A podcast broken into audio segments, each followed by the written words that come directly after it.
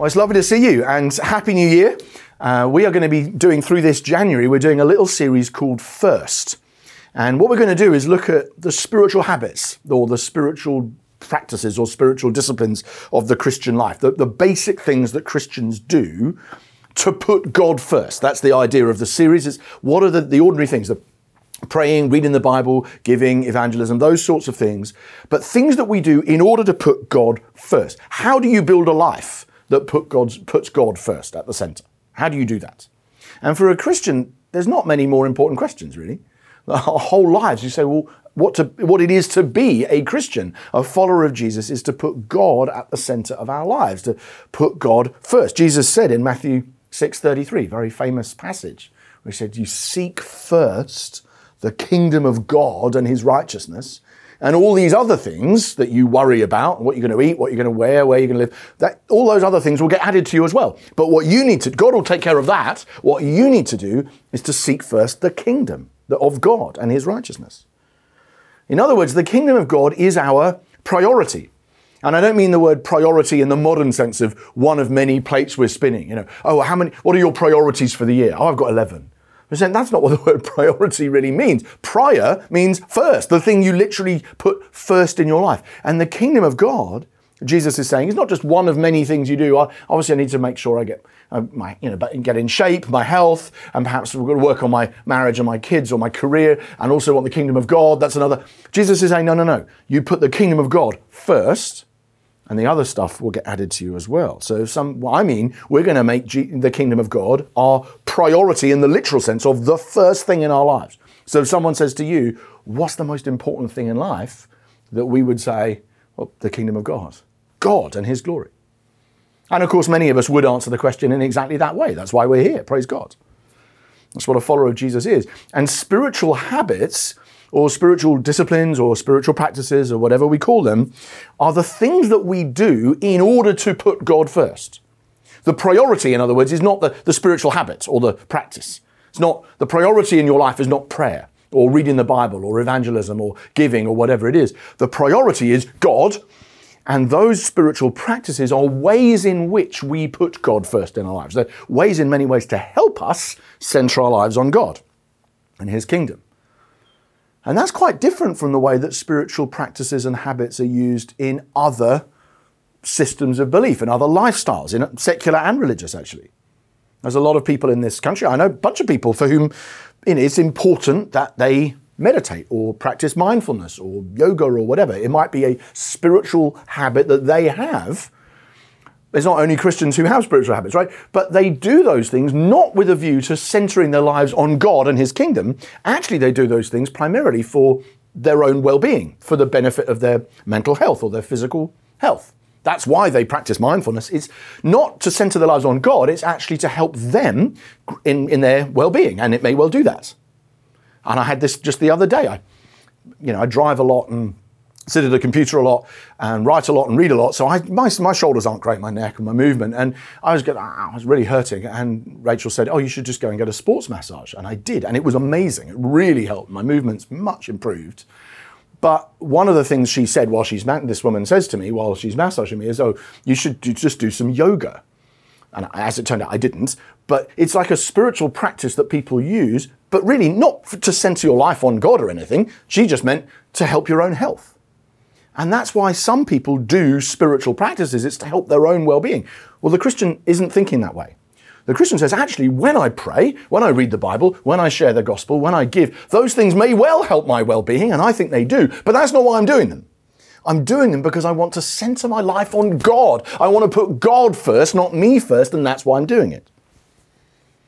And the motivation of spiritual practices for the Christian is also quite different from the motive that a lot of people have, even religious people, in doing spiritual practices for the sake, in a sense, of achieving something or establishing our own credentials in righteousness. Like, so there's a lot of people who do spiritual practices kind of to earn a bit of credit as a religious person or to feel like they are contributing something to their spiritual growth or perhaps even their salvation. That, that's why a lot of people say, I'm going to pray, or I'm going to read the Bible, or read a sacred text, or whatever it might be.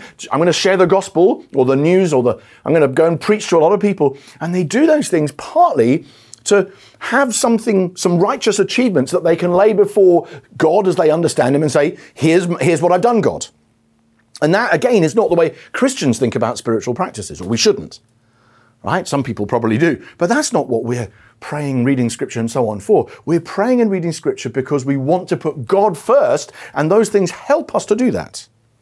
We're not seeking first the habit, and we're not seeking first the credit that comes with it, and we're not seeking first ourselves or our own well being.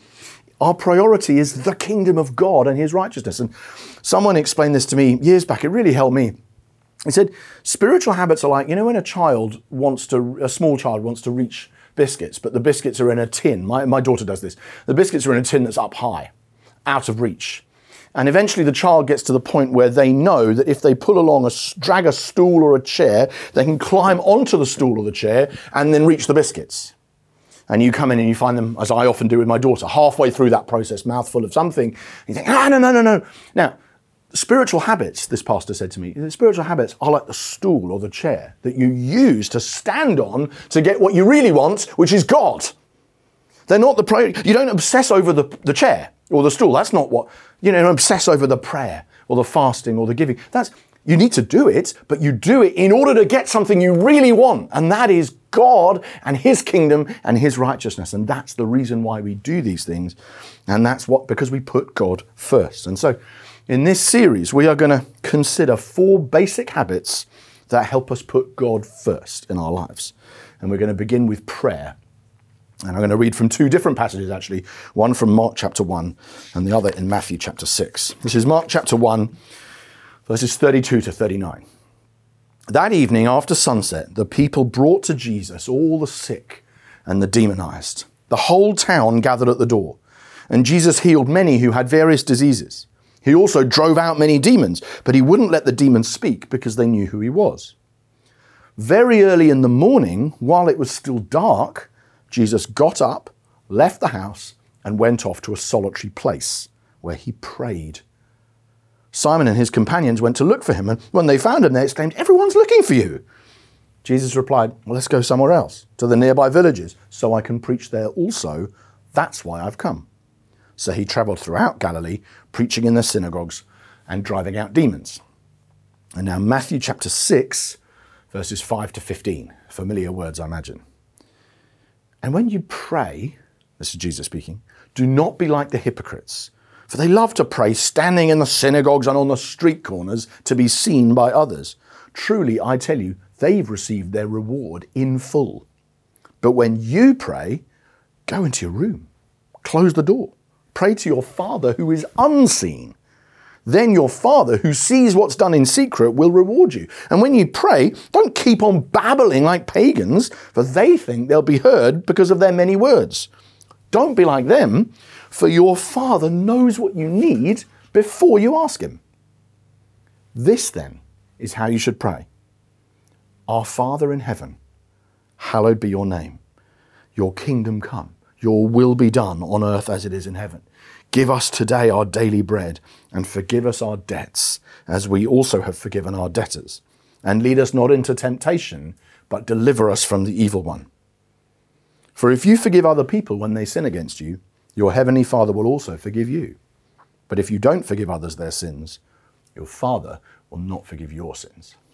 This is the word of God. All four Gospels show us how devoted Jesus was to prayer. And that is remarkable if you think about it, because Christians have always affirmed Jesus is fully God. Jesus, in a sense, has, has access to all the power he needs to do whatever he wants to do. And yet, nevertheless, he gives himself over to prayer on a daily basis because he's also fully human. And it's in his humanity that he needs to pray. And he's modeling for us how to live the life of a disciple, of someone who follows him. And all four Gospels show us that commitment, that rich devotional prayer life that Jesus had. But the interesting thing is that when you compare the four Gospels, Matthew, Mark, Luke, John, you'd see that they show us Jesus' emphasis on prayer in interestingly different ways. So Luke is usually agreed to be the gospel that puts the most focus on Jesus' prayer life. Because Luke's always going on about the fact that Jesus is, whatever he's doing, he seems to be praying at the same time. So Luke will often say this, you know, and he's the only gospel writer who will mention that when Jesus is being baptized, he's praying.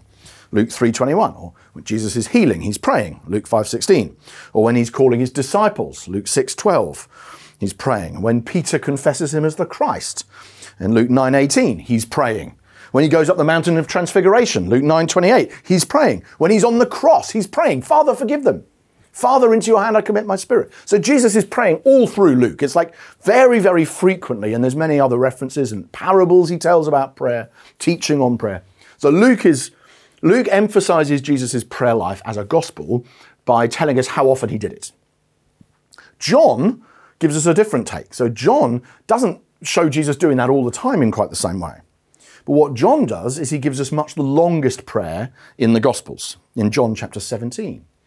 And it's so significant because it's right before Jesus is going to be arrested and crucified and then rise again. So, John 17, sometimes called the high priestly prayer, is this long prayer at the very end of Jesus' ministry, right before his death. It's the last speech he makes in, before he dies. And so John gives us an emphasis of Jesus on prayer by saying this is what his whole, all of his, his teaching and his debating and his miracles, they kind of build towards this prayer. And then as soon as that's done, he then gets arrested and is crucified.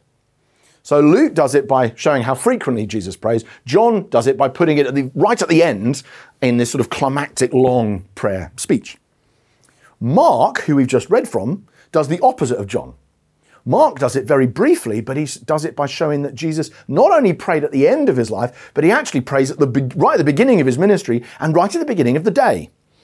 Prayer is, in Mark, literally first. It's the first thing Jesus seems to do. And we discover that in that. I think it's an amazing passage we just read from Mark 1. It might not strike you as particularly amazing, but when you stop and think about it, Jesus has, it's a Saturday, Jesus has gone to synagogue like he normally does. He's cast out a demon, which is quite an eventful occurrence and it causes quite a kerfuffle. Then he leaves and he goes for Saturday lunch at Peter's mother in law's house. She's got a fever, so he heals her, rises her up from her bed, and then she waits on everybody. Then, after sunset, because word has now got out that Jesus is a healer, the whole town bring their sick people to him, and he ends up healing people and casting out demons into the night.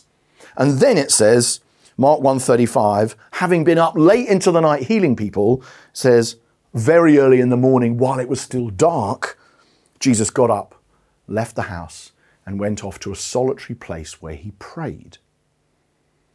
In other words, Mark is showing us that the, the kind of the daily life of Jesus, even when he's up late healing and ministering, he's up early to pray. Now imagine you can't sustain that life on no sleep and you've got to be sensible, all that sort of thing. But it's the challenge, I think, of Jesus' firstness of prayer, that he's committing to do that before he does anything else in the day. And then in Matthew, you've got yet another way of showing how central prayer is to Jesus. John has it at the end, Luke has it all the way through, Mark has it at the beginning, and then in, in Matthew, prayer comes in the exact center of the most famous block of teaching in history, which is the Sermon on the Mount and the Sermon on the Mount. You may not go to church. This may be your first time, but you've probably come across some things that are said in the Sermon on the Mount. It's extremely famous teaching, and uh, at, right at the heart of it is this, again, the most famous prayer ever prayed, which is we call the Lord's Prayer. And Matthew puts, if you like, the Lord's Prayer in the center. You can see on this, this sort of triangle on the, on the, on the screen. So what happens is that the whole of the Sermon on the Mount is arranged in a, in a sort of like a triangle. It sort of starts and ends with the same kind of thing. Jesus goes up, Jesus goes down, and then these, these famous blocks of teaching that you are blessed if you do this, you are, this is what will happen to you, you are the salt of the earth, you are the light of the world. And then you've got the two ways on the other side, chapter in late chapter seven, about uh, there's two types of trees and two types of path and two types of builders and that, that bit. Then you have a reference to law and the prophets, chapter 5, 17 and chapter 7, verse 12. Then you have in most of Matthew 5 and much of Matthew 6 and 7, you have the you've heards, but I say, and you have the do not, but rather. And those two blocks of how to live the Christian life. You've heard it said, but I'm telling you this, and the don't do this, but rather do that. And then in the middle, you have these three sections on spiritual habits when you give, when you pray, and when you fast. And the one in the middle is the when you pray, uh, which we call the Lord's Prayer. It's right at the heart of the whole Sermon on the Mount. And if you drill down into a little bit more, go on to this next page, you'll see that even the Lord's Prayer itself is also arranged, like you might say, like a triangle. It's like we've got the the spiritual habit of prayer is itself structured with a centerpiece and with sort of mirror image bits moving up the sides. So the section begins and ends with a pray like this. Don't pray like the hypocrites. Pray with humility. Pray with forgiveness for your enemies. And then it says, Our Father, your name, your kingdom, your will. So it begins with God, and then at the center of the prayer, on earth as in heaven. And then it goes to what we need our bread, our debts, no temptation, no evil, and then goes back to pray like this. And so what you notice when you see that, that structure, I think, is, is partly to sort of show you the shape that Matthew is putting prayer at the very, and Jesus is putting prayer at the very center of his major block of teaching. Saying, in a sense, the central reality I want to draw your attention to as a disciple is this is how you pray. And even within that prayer, there is a center, which is this cry for things to be on earth as in heaven. So you notice that the Lord's Prayer is in two halves. There's a, a God half and a human half. That prayer actually begins first with God, our Father. And actually, in English, we kind of lose this. So we often think that the phrase on earth as it is in heaven only applies to your will be done. But actually, it doesn't. In some ways, the three clauses rhyme, if you know what I mean. They, they have the same structure to them. It, well, you might more, more naturally read it Hallowed be the name of you, may come the kingdom of you, may be done the will of you on earth as in heaven. That's in a sense how it would read in, in Greek. And in, in, English, it's difficult to capture that. So we tend to break them off into different petitions. But it's saying, No, Lord, I want your name to be made holy. I want your kingdom to come and I want your will to be done on earth as it is in heaven. And that's the kind of God half of the prayer. And then there's a human half of the prayer as well. And in the human half of the prayer, we then say, This is what I need. I have basic provision that I need daily bread. I sin. And so I need you to forgive me as I forgive others. That's the debts. And I need to be kept safe from temptation, which is the evil within, and from the evil one, which is the evil without. And I need to be preserved from all of those things. And I found that even in, in my own prayer life, I've had days, well, one, one day years back, my kids were in a very difficult place and it was really hard time for us. And I went and spent a day and I said to Rachel, I'm going to go to the woods and I'm going to, I'm going to pray for the kids. And I never got through the first, I tried to use the Lord's Prayer as a matrix to pray. I never got through the first half because I was so struck as I was walking around in this wood pray, wanting to pray for my kids that actually the Lord's Prayer is all about God. And I, I actually never got out of it and just found myself praying and worshiping for the whole time I was there, and eventually got the end, like as I was walking back to my car, I was like, oh Lord, please also give us breakthrough with the children. But actually, I spent so much of the time focusing on God because that's what the Lord's Prayer does, and it leads us in such a way to call on the world to be on earth as it is in heaven, with the name and the kingdom of the will of God being fulfilled. And that's the way actually a lot of major you know, Christian teachings are structured. The Ten Commandments, four about God, six about us. The Lord's Prayer, First four things about God, last four things about us. The creed, all about God, and then comes back to us towards the end. And so it's just uh, worth reflecting from it on how the Lord's Prayer is almost structured and how it sits in the middle of this giant, meaty block of teaching to show you and me how central prayer is to the life of Jesus and to the life of the believer. And if we take the four Gospels then together, what you find is that in Mark, prayer is Jesus' first thing. In John, prayer is Jesus' last thing. In Matthew, prayer is Jesus' central thing. And in Luke, prayer is the thing that Jesus is doing all the time, scattered everywhere. You could just say, my first, my last, my everything, right? That's Jesus. prayer for Jesus. It's just, it's what he does at the beginning, it's what he does at the end, it's what he does all the way through, and it's what he does in the center. And I think there is wisdom there for our daily lives as well. Some of us will find that if we don't start the day with prayer, with a time perhaps in the Word of God and praying it back to Him or however you do it, that the whole day gets out of shape. And this is, I'm quite wired like this. I find if I don't pray and read the Word near the beginning of the day or at the beginning of the day, it often either doesn't happen or the whole day is kind of off, off center until I get there. And George Mueller, I love this quote, I've often quoted it, but George Mueller, the great prayer warrior of the 19th century, said, My first duty in the morning is to have my soul happy in the Lord. That's what I've got, because until I've, until I've done that, I'm no use to anyone because I'm looking for happiness elsewhere. So I've got to start the day with first, prayer being first. Others of us will say, I actually find it indispensable to pray at the end of the day. So I find if I don't pray at the end of the day, almost before I go to sleep, I find my, my night is a mess, my dreams are all over the place, I worry. I need to commit the end of the day to God.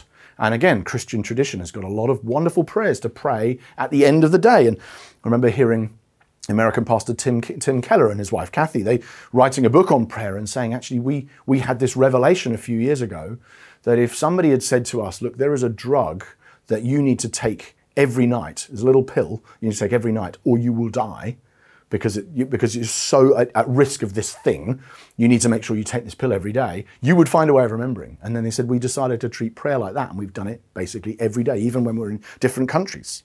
We've, we we speak on the phone and we will pray together, even briefly at the end of the day. And so there's a sort of prayer first, there's prayer last, and then others of us have a, have a, find it more natural to us that we will pray frequently and briefly throughout the day. At meal times, you know, say, I'm always pray before a meal, or always pray when I, at a loo break. I find myself always triggered to pray and give thanks to God in the shower. I just so enjoy probably having a shower. That's what it is. Some of us have reminders on our phones. Some of us will stop in the middle of the day to pray. So these little sort of breaks throughout the day. And again, a, a quote I've often used, uh, Martyn Lloyd-Jones, I heard it from, saying, never resist the least urge to pray. So even that tiny little nudge, why don't you pray now? Never resist it. Make it a commitment to when the Spirit says to you, pray now, take him up on it. It's just a good habit to get into. And I actually, even with my, my boys, I, I often do this where we'll be playing football and we're really enjoying it. And I want my boys to associate prayer with fun things and thanksgiving. So I'll often say at the end of the right, huddle up, huddle up, let's just give thanks to God. And the boys, one of the boys will have to say, thank you, God, for football and fun and dad and whatever, because I just want to build prayer into that habit as well. And then, of course, there's you, many of us will have a combination. We'll say, I want to pray at the first and at the last and all the way through the day. And then all of those things will help us put prayer, put God first in all of life as we look to pray in all kinds of different ways. And I'd actually encourage us to do all of them, but according to you know personality and life stage and when our energy is up and down, we may tweak and do things differently from one another. But actually, to, to seek to pray in that sense as often as we can. But there's one prayer habit that Jesus didn't seem to have that I think is also very helpful for us to have and which the early church practiced from the start. So I tried to show you from all four Gospels how Jesus prayed, but there's something the early church did that Jesus didn't really do. Mostly, Jesus prayed alone. Now, there are some interesting examples where Jesus said in Gethsemane, I want you to come and pray with me, and there's an interesting passage in Luke where he says Jesus was praying on his own and the disciples were there. You think, what's that about? How do you be alone with other people there? But mostly Jesus prays on his own with just the Father and the Spirit for company. But from the very beginning of the church, the early church said, yeah, that's not all we need to do. Jesus could do that because he's Jesus. We need to pray together. We need to gather together. And so from the very beginning of Acts, the early church practiced corporate prayers, not just solo prayers. They met together to pray, like we're going to as a church this week. It's as if they knew that they needed each other to break through in prayer together. Now, I know I do. Right? My prayer life really suffers if I don't pray corporately sometimes as well. If it's just left to me, I'll tell you what happens. This probably says a lot about my soul. But when, if, I, if I'm left to pray only on my own, what happens is my prayers become selfish. Now, I'm actually, I, what I find is I find I'm regularly able to give thanks to God. I, I, like doing that, and if I'm on my own, I'll often start with thanks. That just comes, it seems to come out of my heart. I find that quite natural. But my prayers overall become narrower. They become more focused on what God has done for me or what I want God to do for me. And private prayer, I find, is great for thanksgiving, for adoration, just worship, for confession of sin, for praying scripture, and praying for my circumstances. But I find that if I don't pray corporately, I struggle to intercede, to call out to God for the church as a whole, for the nation as a whole, for the nations of the world, to pray militant prayers of spiritual warfare, to call out to God for encounter, for others, for healing, for freedom, for justice, for deliverance. And I find I'm not very good at praying for those things on my own. When I'm walking around the Cater estate saying, Yeah, Lord, I'm generally praying for me or things that come natural as an individual. And I need to be in a corporate prayer setting personally to have the prayers of the church fire me up, not only so I can hear them, but so that they spark that same desire for me for the same things. And for that, I need the church. Now, you may be the same. And even if you're not, we're going to be gathering every night this week to call out to God together because corporate prayer is something the church has always practiced, knowing, I think, that although Jesus can pray on his own all the time, we really need one another. But let me finish with a word of encouragement. I hope this will be encouraging. You might struggle to pray long prayers. You might say, I just run out of steam very quickly in prayer. You might find it difficult to use the right words. You say, My prayers just sound repetitive or not very, not very eloquent, not very clever. You might struggle to pray in front of other people. You think, I'm worried people are listening to me.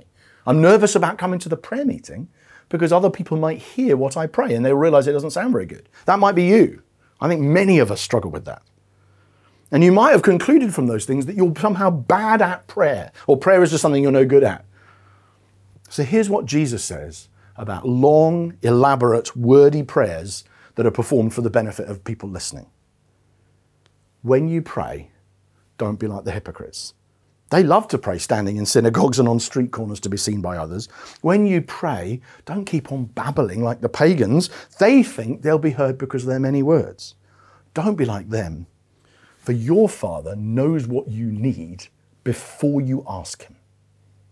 That's what Jesus says about the length and the eloquence and the visibility of your prayers. If your prayers are simple, short, invisible, and lacking in eloquence, Jesus says they're exactly the sorts of prayers that your Father loves to hear because He already knows what you need. And He's already on the edge of His seat wanting to answer them and give you what's best for you. Hypocrites pray to convince people that they're spiritually impressive. Pagans pray to bang on the, to convince the gods to give them what they want. Christians pray to express faith and hope and love in a Father who loves us more than we can imagine and wants to give us all that we need. And we know that whatever we ask, He hears us and has already committed to give us whatever is best for us. It's like the Heidelberg Catechism says at the very end that little word Amen you say when you finish a prayer means this will truly and surely be, it's even more certain that God hears my prayer than that I truly desire what I pray for. Brothers and sisters, on earth as it is in heaven. Amen? Let's pray. Our Father in heaven, hallowed be your name. May your kingdom come, Lord. May your will be done here on earth as it already is in heaven and give us today every practical thing we need from bread to help and forgive us all of our sins as we forgive all of the sins of people who've sinned against us and lead us not into the temptations that would otherwise we would fall into, but instead deliver us from the evil within and the evil without and the evil one and all he would do. Because yours is the kingdom and the power and the glory forever. And we love you. Amen.